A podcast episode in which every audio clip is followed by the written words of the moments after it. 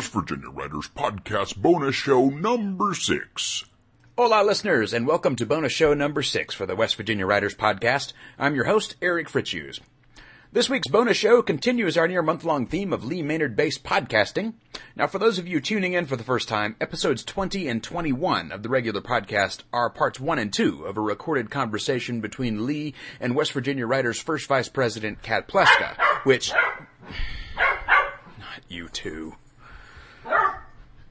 Looks like Big Sister's been teaching the new puppy some bad manners. Alright, listen, Moose. I've said it a million times, I'll say it again. A. Stay out of the studio when I'm recording. And B. Cat Pleska's not really a cat. I know, I know. Cats are loads of fun to chase. And if you ever meet Mrs. Pleska, you're welcome to try. But she's still not really a cat. No, I don't care that she gave up her Facebook page because of all the hate mail from dogs. Yes, while her name is indeed Cat, your name is also indeed Moose, but that doesn't make you a large cumbersome beastie who's fond of devouring woody plant material. And it doesn't make her a cat. Now go away and let me finish. As I was trying to say, today's bonus show is a recorded live reading of Lee Maynard reading the opening chapter of his new fictional memoir, The Pale Light of Sunset, Scattershots and Hallucinations in an Imagined Life. It was recorded during his appearance at the West Virginia Book Festival this past October. 1936, the first chapter, is simply titled The Parlor. I am born in the parlor of my grandmother's house.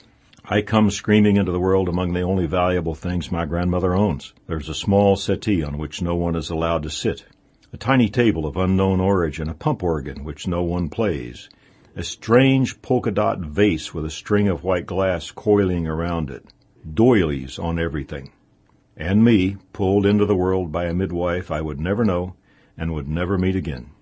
I am born in West Virginia. I am a West Virginian, and as all of us are, I am a child only of West Virginia and of nowhere and of no one else. As I grow older and my mother brings me in from the mountains to visit my grandmother, I realize in my child mind that my grandmother's house is the only place in the world where I feel safe, where I feel comfortable. Each time, before I even go inside, I can smell the biscuits my grandmother bakes, larger than any biscuits I have ever seen, larger than my hand. My grandmother feeds me biscuits and homemade jelly, and then I go back outside to play. There is a cherry tree in the front yard, and a small grape arbor stands sagging in the sunlight at the side of the house. There's a small garage, a shed, and a chicken house, and a vegetable garden where my grandmother grows what her family eats. I love to play in the tall grass just beyond the garden, spending hours scratching in the dirt, digging trenches, building forts of sticks and twine, moving imaginary cowboys, Indians, and soldiers through cataclysmic battles. Fifty years go by before I learn that one of my mother's sisters, a twin, had been stillborn in the same parlor. A stillborn twin, a sure sign of a curse on my grandmother's family. It was too much for my grandmother and her family to bear. No one must know. And there was another reason. There was no money for tiny burials. In the stillness and quiet of a black summer night, with waves of heat pouring down the valley and out across the rivers in the distance, with the heavy scent of honeysuckle hanging in the air, the tiny body was named, wrapped in my grandmother's prize quilt, and buried in a hand-dug grave beneath the tall grass just beyond the vegetable garden. But I do not grow up in my grandmother's house. I only visit there. And then I do not visit at all. And far away on the downside of my life, my grandmother a long time gone, I find the house gone too.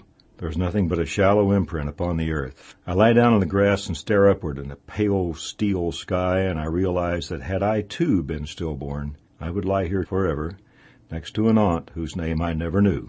I close my eyes and smell the faint aroma of biscuits baking in a wood burning stove.